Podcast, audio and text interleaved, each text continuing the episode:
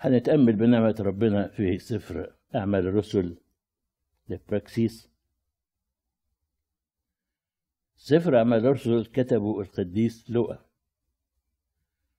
وكتبوا تكملة للإنجيل اللي كتبه، يعني كانوا هما الاثنين جزء واحد، أو جزء أول جزء تاني من كتاب واحد.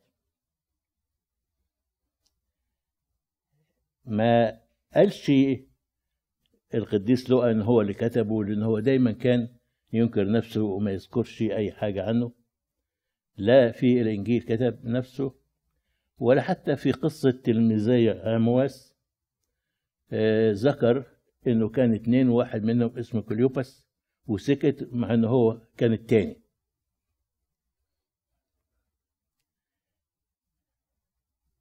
القديس لوقا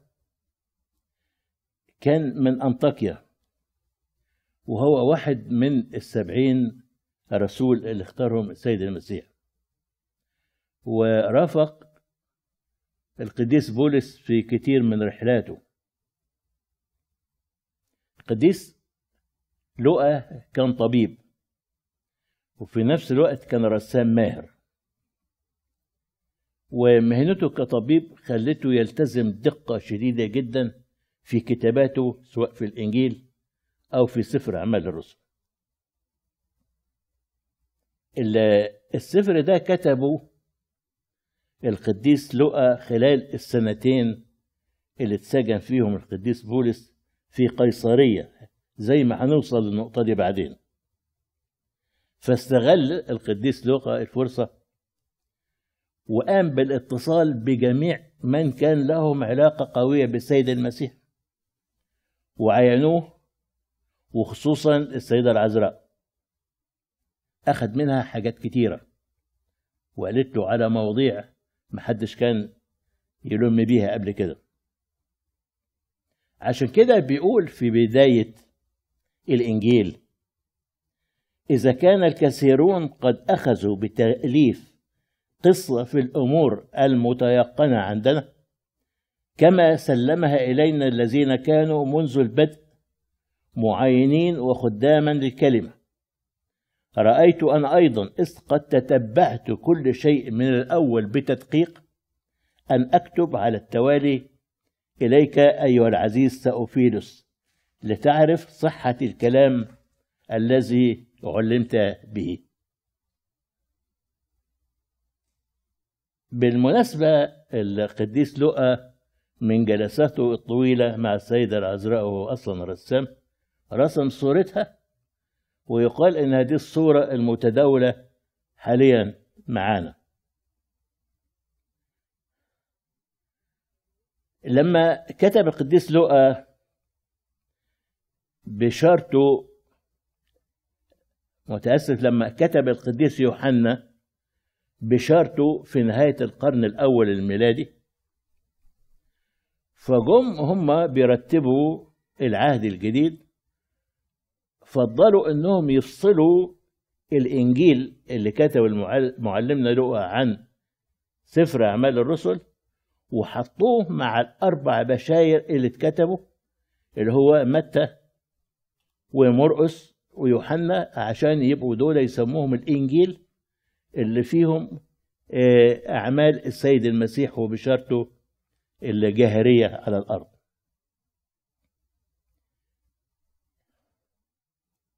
سموا الجزء الأول اللي فيه الأربع بشائر، سموه الإفانجيليون، يعني الإنجيل. أما الجزء الثاني من كتابة معلمنا لوقا البشير فسموه براكسيس، يعني أعمال. في الأول كان اسمه براكسيس، أعمال بس، لكن في القرن الثاني الميلادي سماه القديس ايرينيموس براكسيس أبوستولون، يعني أعمال الرسل، واتخذت الاسم ده، والكنيسة كنيستنا القبطية أخذت هذا هذه التسمية من القديس إيرينيموس، وسمته بالقبطي براكسيس انتيبينيوتي إن أبوستولوس، يعني أعمال آبائنا الرسل. بالمناسبة في بعض الشمامسة لما بيجوا يقروا براكسيس يقولوا فصل من قصص آبائنا الرسل، وده كلام مش صح، لأنه الصح فصل من أعمال آبائنا الرسل إلى آخره. دي مش قصص، دي أعمال.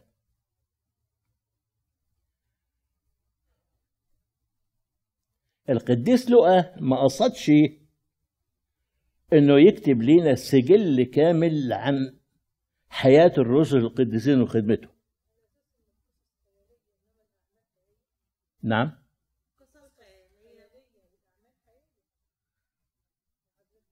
آه لا، ممكن القصص ما تبقاش خيالية، بس هي مش حكايات، يعني مش بتحكي، يعني ده عمل اتأمل في عمل ربنا في الكنيسة.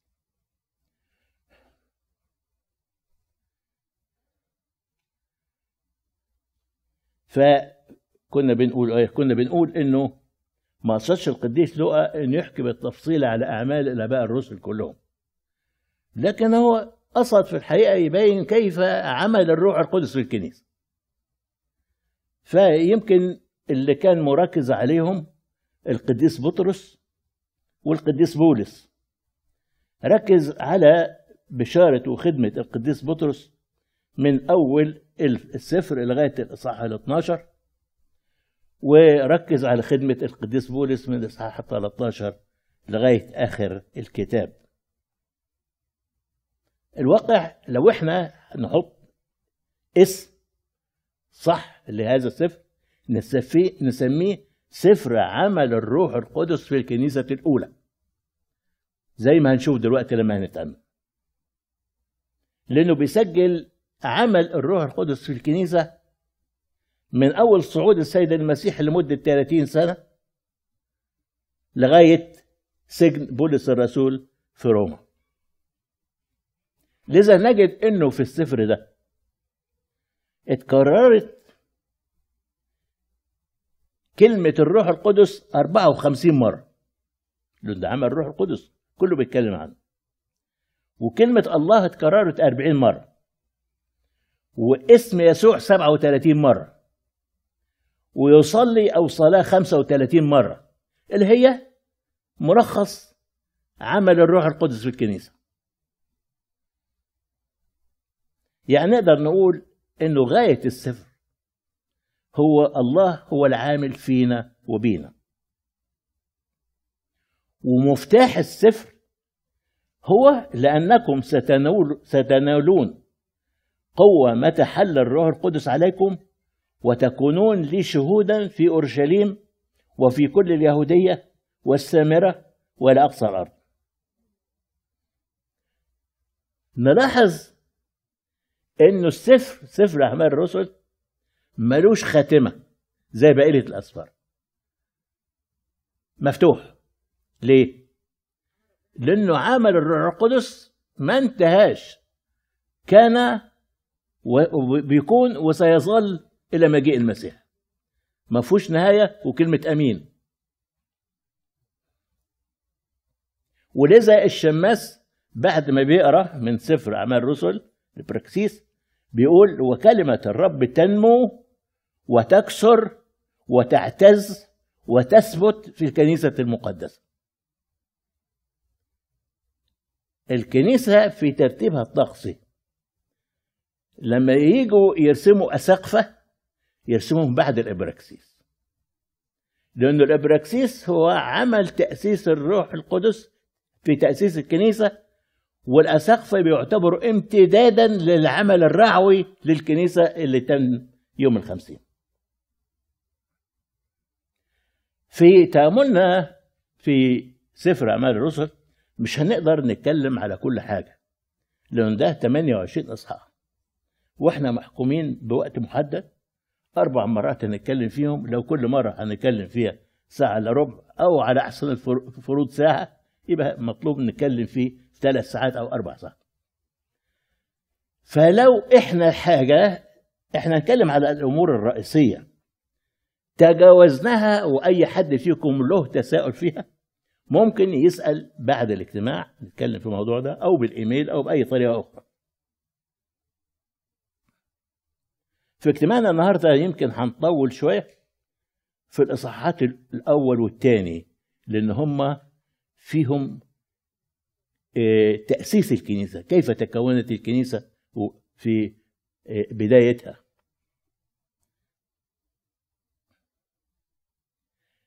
بيبتدي الإصحاح الأول،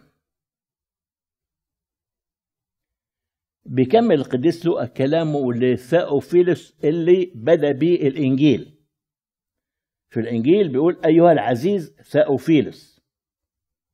ما نعرفش مين ثاوفيلس، هل كان شخصية كبيرة؟ عشان كده بيقول له العزيز. كلمة العزيز بتستعمل زي احنا دلوقتي لما نقول صاحب العزة، مش عارفين هل كان شخص مش مسيحي وبقى مسيحي لما بدأ يكتب سفر أعمال الرسل، لأنه في الإنجيل بيقول العزيز ثاوفيلس، ودي المسيحيين ما يكلموش بالطريقة دي. جاي في سفر أعمال الرسل بيقول له ثاوفيلس على طول، ما قالش العزيز. هل لأنه بقى مسيحي؟ على أي حال ما نعرفش مين ثاوفيلس ده، ومش هنشغل نفسنا بيه.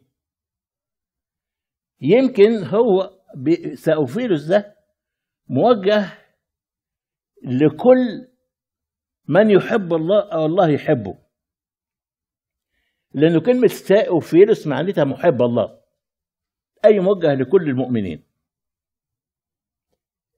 لأنه ما أعتقدش أنه القديس لوقا هيقعد يكتب كل البشارة دي بتدقيق شديد جدا، وبعدها كل سفر أعمال الرسل لوحده.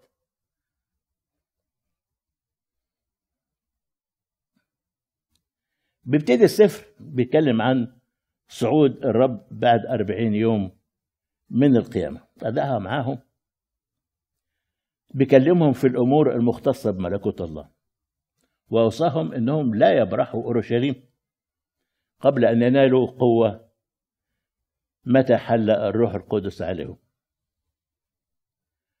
وقال وتكون وتكونون شهودا لي في أورشليم وفي كل اليهودية والسامرة ولا أقصى الأرض، بالترتيب.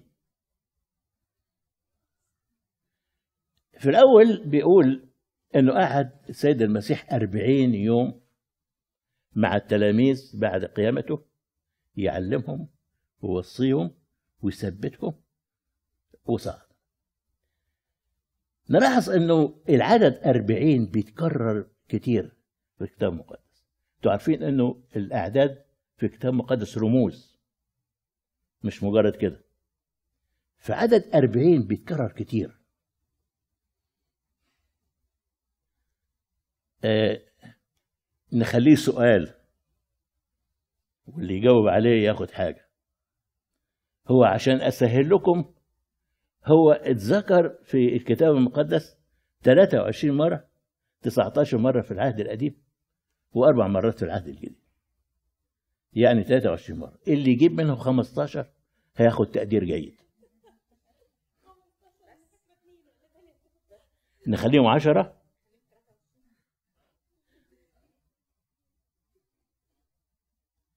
قعد السيد المسيح أربعين يوم مع التلاميذ، يعلمهم ويفهمهم ويعدهم للكرازة بعهد النعمة. في الأول أدي لكم فكرة سريعة عن الأربعين عشان لما تدوروا تبقوا عارفينها. أربعين يعني عشرة في أربعة. الأربعة في الكتاب المقدس بترمز للمكان والزمن. المكان الشرق والغرب والشمال والجنوب، والزمان الصبح والظهر والعصر والمغرب. يعني الأربعة بترمز للزمان والمكان. العشرة بترمز لتمام الشيء أو اكتمال الشيء. يعني إحنا لما بنعد بنقول واحد اثنين ثلاثة ثلاثة عشر. عايزين نكمل نعمل إيه؟ نبتدي من الأول. العشرة ونحطها واحد أو إحداشر اتناشر تلتاشر أربعتاشر لغاية عشرين. عايزين نكمل نعمل إيه؟ نبتدي من الأول. نقول واحد وعشرين يعني دي كمال شيء. فعشرة في أربعة وأربعين يعني كمال عمل الله في كل مكان وكل زمان. لذا في الأربعينات في الكتاب المقدس هنلاقيها، هنلاقي هي دي محطوطة. نسيبكم تفكروا فيها.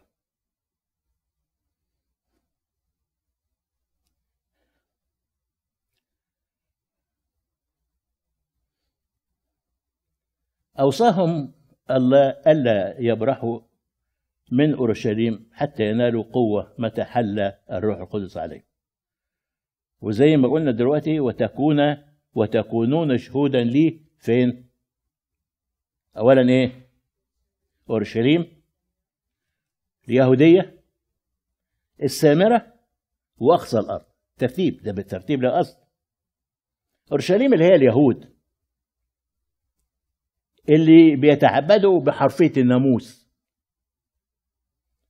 السامرة اللي هم خلطوا بين عبادة الله والعبادة الوثنية. والأمم اللي هم بيعبدوا الأوثان. لكن هذه الآية موجهة لنا إحنا بطريقة تاني، إنه أورشليم، نبتدي بأورشليم. أورشليم تعني القلب، هي المركز. الإنسان بيبدأ البشارة أولا في قلبه بالتوبة المتجددة والعشرة الشخصية مع الرب يسوع. عايز يبتدي يبتدي بأورشليم من جوه. ثم اليهودية، الأسرة، الزوج، الزوجة، الأبناء. ثم السامرة اللي هو مجتمع مجتمع الإنسان اللي ليه علاقة بيهم العيلة وزملائه والشغل والجيران. ثم الأمم، يعني لكل الناس. طالب منا ربنا ان احنا نبتدي بالطريقه دي. في الاول القلب، بعد كده عيلتك. مش بقول في الكتاب المقدس من لا يهتم بخاصته فقد انكر الايمان وهو شر من غير المؤمن. ده كلامه كده. اللي بيعمل حلو وكويس وبيخدم كل الناس، لكن كلامه بايخ وعلاقته بايخه بمراته ولا بجوزها ولا باولادهم، قد انكر الايمان. الكتاب المقدس بيقول كده.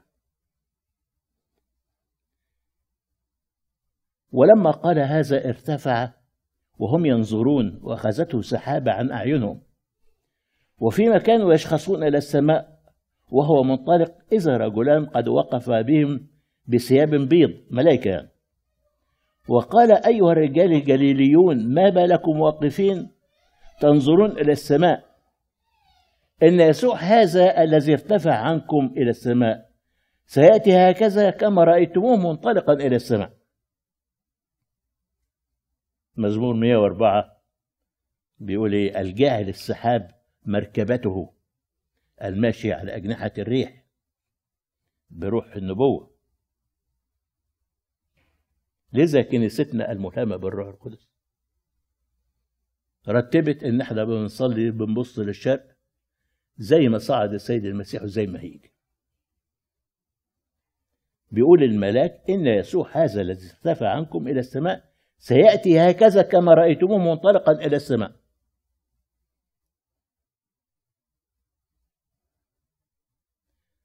السيد المسيح وهو مع تلاميذه قال ايه؟ كما أن البرق يخرج من المشارق ويظهر إلى المغارب هكذا يكون أيضا مجيء ابن الإنسان. يعني هيجي من المشارق. عشان كده رتبت الكنيسة إن احنا نبص الشرق كشعور بإن احنا مستعدين ومترقبين ومتشوقين لمجيء. دي علامة إن احنا بنبص للشرق. رجع التلاميذ من جبل الزيتون بعد صعود السيد المسيح إلى العلية في أورشليم، بيقول على سفر سبت. سفر سبت دي يعني لما بني إسرائيل زمان كانوا لسه متجولين قبل ما يستقروا، كان بيمشوا معاهم خيمة الاجتماع، ولما يجوا يستريحوا ينصبوا خيمة الاجتماع، وعندهم تعليمات إنه ما حدش ينصب خيمته، ما هو بينصبوا حوالين خيمة الاجتماع، أبعد من ثلاثة آلاف خطوة، يعني تقريبا كيلو. علشان يوم السبت لما يجي يصلي ما يكونش بعيد وتفوت عليه الصلاة أو يكسر على الصلاة، فسموها سفر سبت.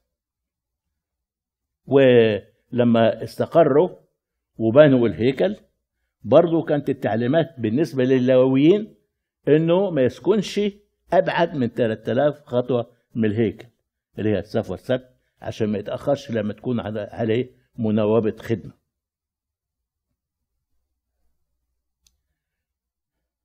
بيقول الإنجيل حسب القديس لوقا: ورجعوا إلى أورشليم بفرح عظيم بعد ما صعد السيد المسيح.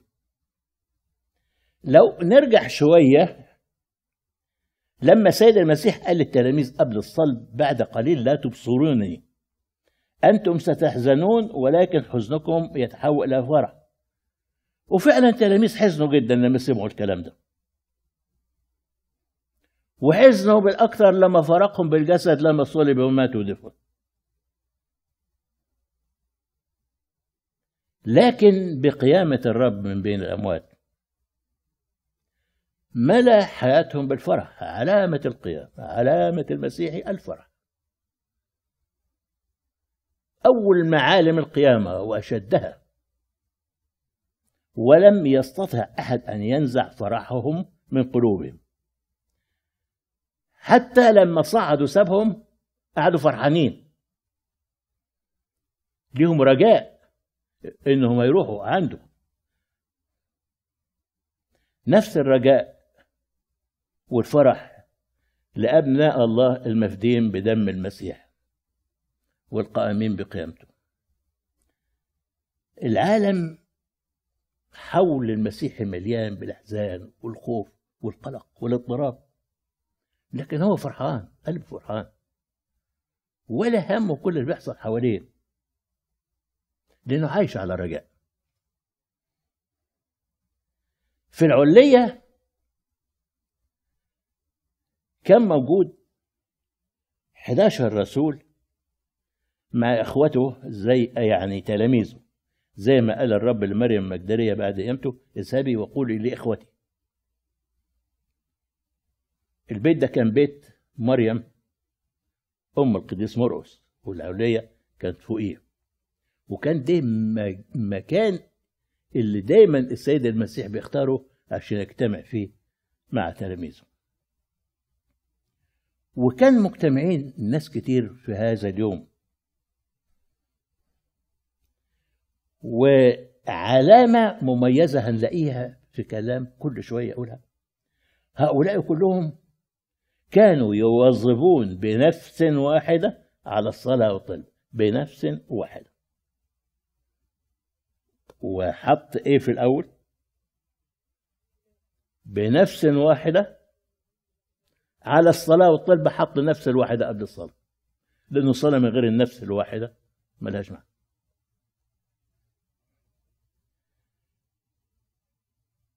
القديس بطرس وقف وكلم التلاميذ إنهم لازم ينتخبوا واحد يأخذ مكان يهوذا، وليأخذ وظيفته آخر. مكتوبة كده في الأصل اليوناني، مكتوبة بدل وظيفته مكتوبة اسكو إبسكوبين، يعني أسقفيته أو خدمته. فاختاروا اتنين: يوسف اللي يدعى بارساب الملقب يسطس، وماتياس. فوقعت القرعة على ماتياس. ماتياس ما عندها عطية الله.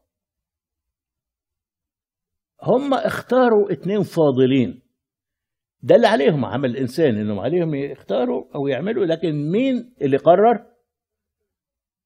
ربنا أو بالروح القدس. فألقوا قرعة، فوقعت القرعة على مين؟ هم؟ ياس.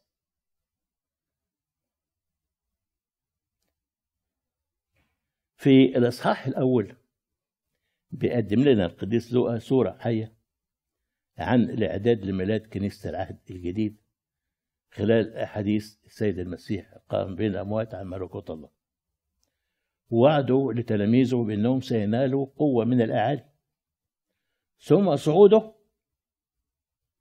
لتدرك الكنيسة اتحادها مع السماوي، وعشان يلهب قلوب المؤمنين نحو مجيء الرب.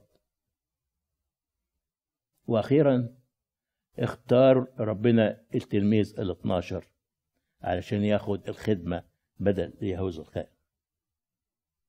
بيكلمنا في الإصحاح الثاني عن أهم وأعظم حدث في تاريخ الكنيسة، بيقدم لنا مشهد رائع لميلاد الكنيسة في يوم البنتيكوستي أو الخمسين، إذ نال التلاميذ العماد بالروح القدس، وصار للكنيسة القائد السماوي الروح القدس المعزي الذي يهب البشر تجديدا في طبيعته لكي يكونوا هم أيقونة للعريس السماوي السيد المسيح، وبيتمتعوا بعلاقة فائقة مع الثالوث القدوس. بيقول ولما حضر يوم الخمسين كان الجميع معا بنفس واحدة. في تأسيس الكنيسة الأولى بيضع الوحي الإلهي في كل خطوة جملة وكان الجميع معا بنفس واحدة، لأن دي علامة الكنيسة الحية، علامة الكنيسة الحية، كنيسة بدون وحدة كنيسة ميتة وما يقبلش فيها الروح القدس. نعم، الوحدة ما تتكونش إلا لما تكون في نتيجة محبة واتضاع. دي الأساس، أساس الكنيسة والمناخ اللي بيعمل بيه الروح القدس، وإلا أصبحت الكنيسة مجرد جماعة والخدمة مجرد نشاط. نرجع تاني لحلول الروح القدس. في الترجمة العربية في الكتاب المقدس بيقول ولما حضر يوم الخمسين، النص اليوناني ولما اكتمل يوم الخمسين يقصد انه لما بلغ الزمن الى يوم الخمسين من قيامة الرب. كان يوم الخمسين المسيحي يوافق يوم الخمسين اليهودي، كان بيسمى يوم الخمسين اليهودي هاج شبعوت، يعني هاج يعني عيد وشبعوت يعني أسابيع، يعني عيد الأسابيع. بيجي بعد خمسين يوم من عيد بكورة الحصاد يوم تقديم حزمة الترديد أمام الرب. كانوا اليهود المتدينين الربيين اعتبارا من القرن الخامس دخلوا عيد هذا العيد ذكرى لنزول الشريعة على موسى بعد خمسين يوم في اليوم الخمسين من خروجهم من مصر، وسموه توراة شيم تشاتش، يعني الفرح بالتوراة. كان عيد عظيم بالنسبة لهم. يعني الروح القدس حل على التلاميذ في مناسبة نزول الشريعة على جبل سيناء من ألف وأربعمائة وسبعة وأربعين سنة. ونلاحظ أن الروح القدس في يوم الخمسين نزل في شكل صوت كما من ريح عاصفة وألسنة نار، وفي الخمسين اليهودي نزول الشريعة كانت برضه بهبوب ريح وظهور النار والزلازل والبرق والرعد. حل الروح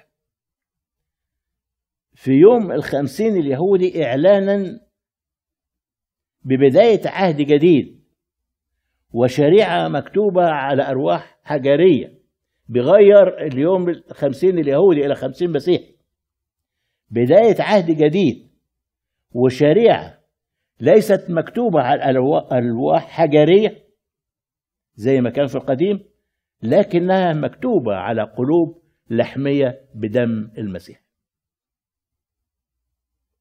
وحل في يوم الأحد لكي يبطل يوم السبت ويكون قيامة الرب هو يوم الراحة والفرح للبشرية إذ أقامنا معه في جدة الحياة.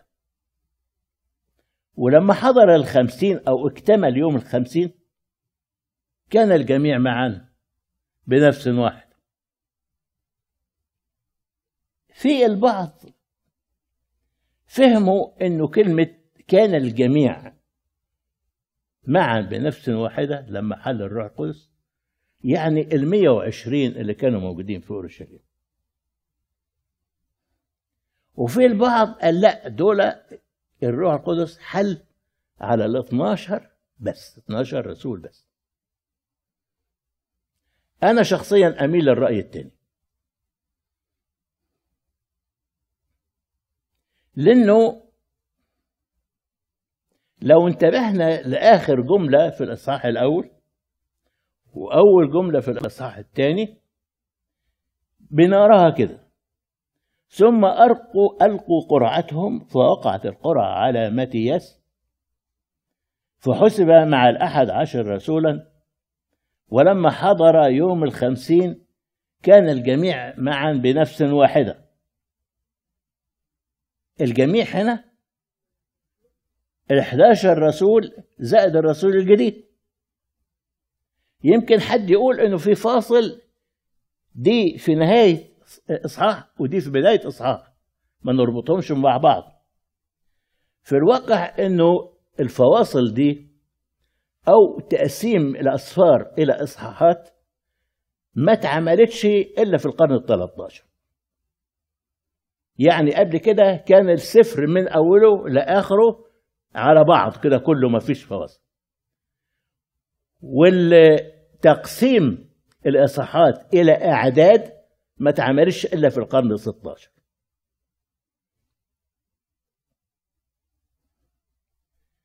يعني لو نراها انه كان بعد اختار الرسل التلميذ الاخر وكان الجميع اللي هم ال اتناشر بعد ما بقوا اتناشر بقوا جميعهم مجتمعين بروح واحدة وحل الروح القدس عليهم.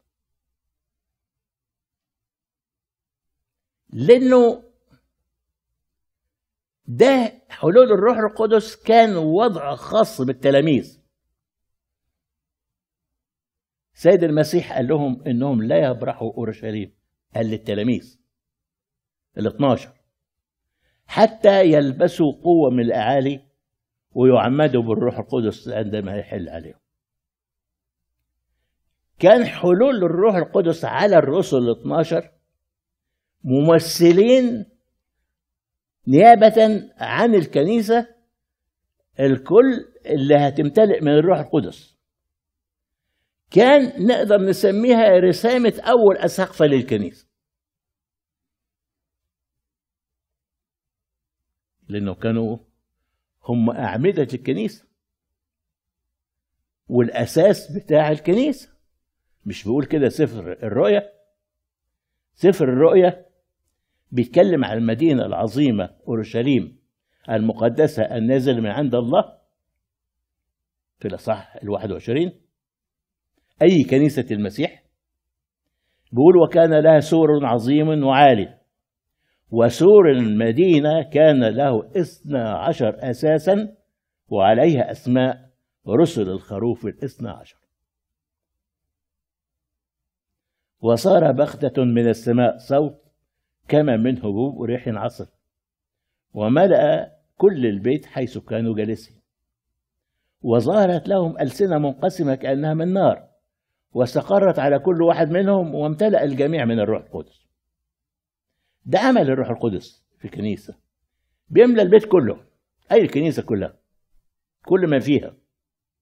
أما الألسنة النارية أي المواهب فكل واحد له موهبته الخاصة بيه. هو حد يستحين يستهين بحد في الكنيسة مهما كان وضعه الاجتماعي أو العلمي أو المادي أو شكله الخارجي، محدش يستهين بحد خالص. ده, ده واخد موهبة زي زيه ويمكن احسن منه، يمكن ربنا مديله موهبه اكتر من المدهان.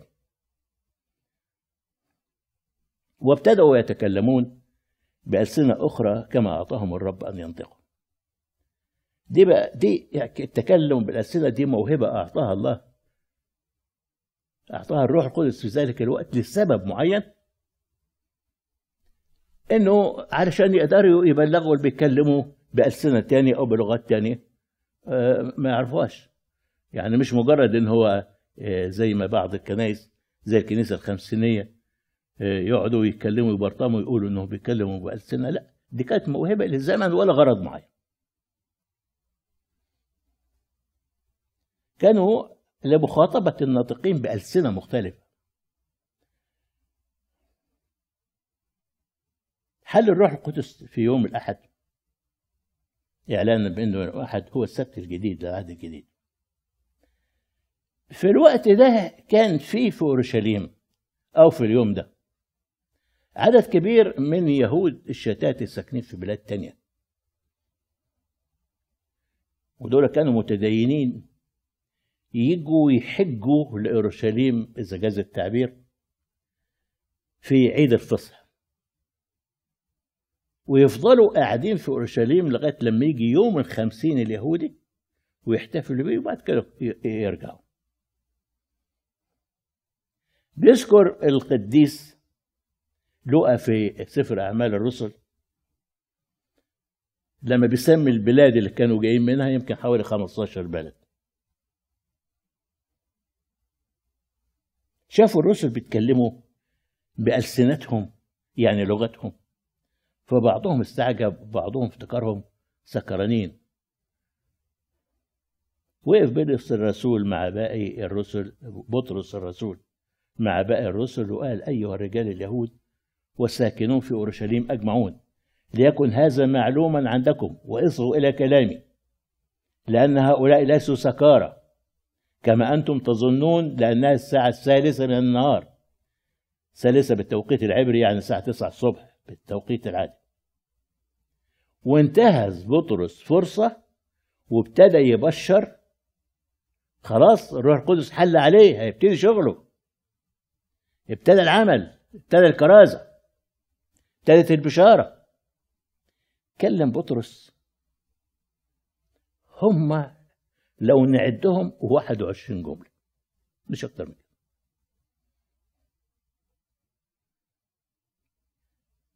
بيقول الكتاب: فلما سمعوا، الناس الموجودين دول من البلاد المختلفة، نُخِسوا في قلوبهم وقالوا لبطرس ولسائر الرسل: ماذا نصنع أيها الرجال الأخوة؟ فقال لهم بطرس: توبوا وليعتمد كل واحد منكم على اسم يسوع المسيح لغفران الخطايا فتقبلوا عطية الروح القدس. وبقول الكتاب: فقبلوا كلامه بفرح واعتمدوا، وانضم في ذلك اليوم نحو ثلاثة آلاف نفس. ايه ده؟ ده الكلمة لو لو نقراها كده ما تاخدش ثلاث دقايق، ما تاخدش ثلاث دقايق، اقروها كده وبصوا الساعة ما تاخدش ثلاث دقايق. واحد وعشرين جملة أمام آلاف تنخس قلوبهم ويؤمنوا ويعتمدوا ويخلص ثلاثة آلاف واحد فيهم في الكلمة دي. ومن مين؟ من بطرس اللي يا دوبك من ثلاثة وخمسين يوم كان بينكر المسيح أمام جاريه ويخاف ويهرب ويستخبى. ابتدى عمل الروح القدس، عمل جبار، عمل الروح القدس اللي فينا، اللي احنا احيانا ما بنقدروش قدره ومناسقش في مدى قوته وفاعله، يستطيع ان يعمل اعمال عظيمه جدا جباره. وابتدت الكنيسه الشركه وكسر الخبز يعني التناول والمواظبة على الصلاة برضو ايه بنفس واحدة. وكان الرب إيه؟ كل يوم يضم إلى الكنيسة الذين يخلصون في وقت. ممكن نكمل شوية في الإصحاح الثالث. بدأ العمل في أورشليم زي ما وصاهم السيد المسيح، وشاف بطرس الأعرج باسم يسوع الناصري وحدثه عن الإيمان باسم يسوع. وفي بداية الإصحاح بيتكلم عن الأعرج من بطن أمه، كان يشيلوه كل يوم ويحطوه عند باب الهيكل يشحت.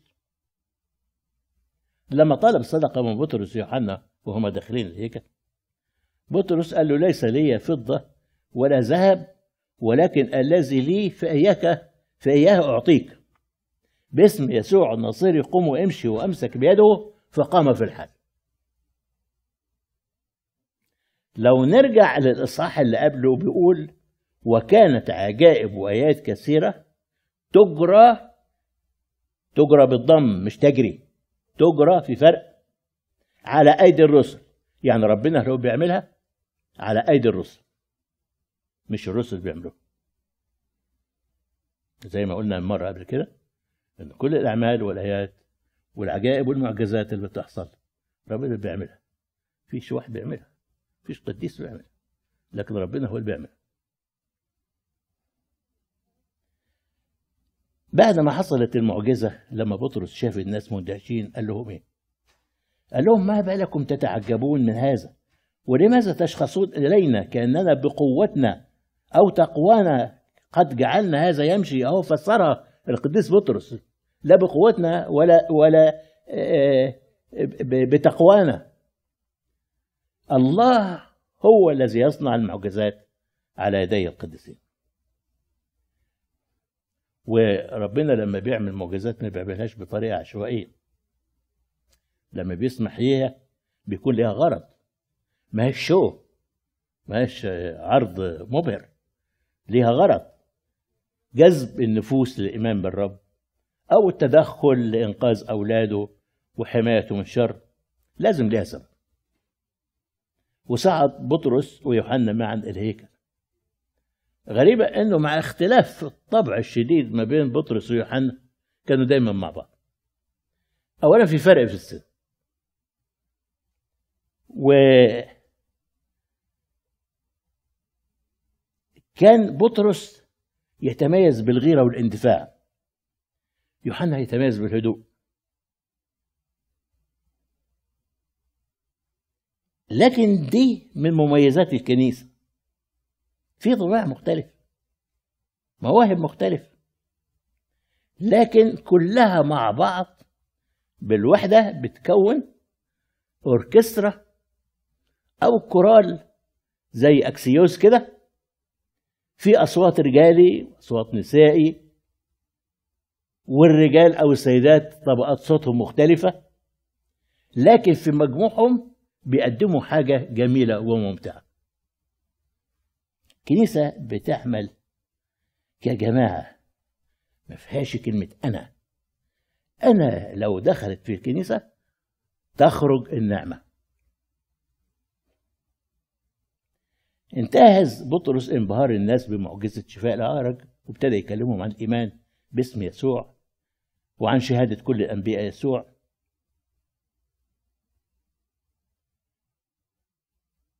في الإصحاح الرابع بيكشف سفر الأعمال عن موقف القيادات اليهودية، فإنهم إذ رفضوا يسوع وصلبوه استمروا بعد قيامته أيضا في مقاومته.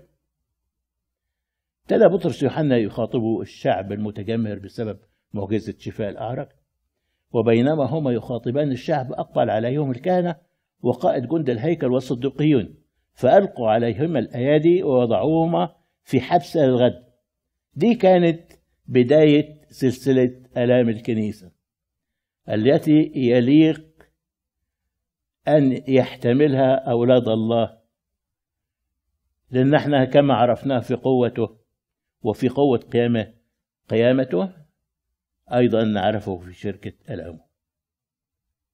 بيقدم السفر صورة حية ومثال رائع لنمو الكنيسة في وسط الآلام. بعد ما بيقول فألقوا عليهم الأيادي ووضعوهم في الحبس، بيقولوا كثيرون من الذين سمعوا الكلمة آمنوا، رغم ال ال ال ال الوضع أنهم ضعفة أو بيتهانوا أو بيذلوا، رغم هذا كثيرين آمنوا وصاروا صار عدد الرجال نحو خمسة ألاف. ده كانوا يوم الخمسين ثلاثة آلاف وبقوا خمسة آلاف. الضيق بيهب الكنيسة لنمو فارق وامتداد لا يمكن مقاومته. الكنيسة بتنمو في الضيقات وبتنمو في, في, في الاضطهادات بتنمو، وحتى الناس في لما تكون الدنيا مستريحة بيبقوا في رخاوة روحية، لكن في الضيق بيبقى فيه التهاب روحي. في الغد اجتمع مجمع السنهدريم. احنا عارفين السنهدريم زي ما قلنا قبل كده هي دي اللي زي ما نسميها المحكمة العليا للأمة اليهودية. بيجمع رئيس الكهنة والشيوخ متقدمين يعني، ويحاكم أو يكلم السلطات الرومانية نيابة عن الشعب اليهودي. وابتدوا يحاكموا بطرس ويوحنا بأي قوة وبأي اسم صنعتما أنتما هذا. بيقول السفر حينئذ امتلأ بطرس من الروح القدس وقال لهم يا رؤساء الشعب وشيوخ إسرائيل، وكلمهم عن يسوع الناصري الذي صلبه. كلم بطرس بمنتهى الوقار والأدب. يا رؤساء الشعب وشيوخ إسرائيل، وفي نفس الوقت بكل الشجاعة حسب أن دي فرصة للشهادة الحق. بطرس تفتكروا كتب في رسالته الأولى بيقول إيه؟ مستعدين لمجاوبة من يسألكم عن سبب الرجاء الذي فيكم بوداعة وخوف. لما شافوا مجاهرة بطرس ويوحنا والناس كلها بتتكلم عن المعجزة اللي ربنا أجراها على أيديهم، أطلقوا سراحهم وحذروهم إنهم ما يعملوش كده تاني. قبل ما نكمل في سؤالين يمكن اللي بيدرس السفر هيتساءل فيهم. لما المجمع سأل بطرس ويوحنا بأي قوة وبأي اسم صنعتما أنتما هذا، بيقول السفر حينئذ امتلأ بطرس من الروح القدس وقال كذا كذا. هو مش بطرس اوريدي امتلأ من الروح القدس في يوم الخمسين؟ الامتلاء هنا معناته التمتع بإلهام جديد ومساندة خاصة من الروح القدس لموقف متأزم. فمع كل ظرف يعيش فيه المؤمنين بيتحرك روح الله داخله ليهبه قوة وفهم وحكمة ومشورة من الله. التساؤل الثاني بيقول السفر أن رؤساء اليهود تآمروا فيما بينهم، يعني سرا فيما بينهم، يعني ما قالوش لحد. طبعا زي القديس لوقا كاتب، عارف منين؟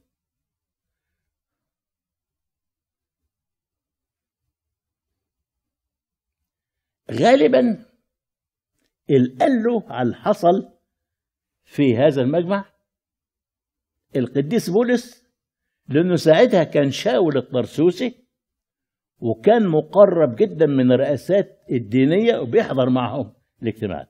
وما ننساش أنه القديس لوقا كان مرافق للقديس بولس في كثير من رحلاته، طبعا كانوا بيتكلموا مع بعض. آه لما أطلق سراح بطرس ويوحنا رجعوا لرفقائهم وحكوا لهم على اللي حصل. بيقول السفر فلما سمعوا رفعوا بنفس واحدة صوتا إلى الله وصلوا. نفس واحدة علامة الكنيسة الحية، حتى أن الكتاب بيقول أنهم لما صلوا تزعزع المكان الذي كانوا موجودين فيه وامتلأ الجميع بالروح القدس. لسه ما خلص القديس لوقا الجملة دي، يجي يقول بعدها وكان لجمهور الذين آمنوا قلب واحد ونفس واحد. يعني مش الأولين وكل اللي قبل المسيح بعد كده كان في ختم عمل الروح القدس النفس الواحد والفكر الواحد. وكان لجمهور الذين آمنوا قلب واحد ونفس واحدة، ولم يكن أحد يقول أن شيئا من أمواله، بل كان عندهم كل شيء مشتركا. وبيقول انه لم يكن فيهم احد محتاج، لان كل اصحاب الحقول او البيوت يبيعونها وياتون باثمان المبيعات ويضعونها عند ارجل الرسل. خلي بالكم بيحطوها فين؟ ارجل، تحت الرجلين. الفلوس مفهومها في الكنيسه تحت الرجلين. في الكنيسه لا يعني الكنيسه اللي احنا قاعدين فيها، يعني كل المؤمنين، كنيسه يعني المؤمنين كلها. الفلوس عند الرجلين دي مكانها. وبيقول ان يوسف الذي دعي من الرسل برنابا كان له حقل وباعه واتى بالدراهم ووضعها عند اقدام الرسل. برنابا ده هنتكلم عنه بعدين، لانه صارت له خدمه كرازه مباركه مع بولس الرسول ومع القديس مرقس. آه عشان يمكن الوقت خلص. الاجتماع الجاي هنتكلم على حاجه في الاصحاح الخامس يمكن بتحير البعض، اللي هم قصه حنانيا وسفيره وازاي الناس اتبرعوا بكل اللي عندهم وفي الاخر يتحكم عليهم يموتوا. نخليها في المره الجايه عشان وقتنا. ليبارك الرب الكلمه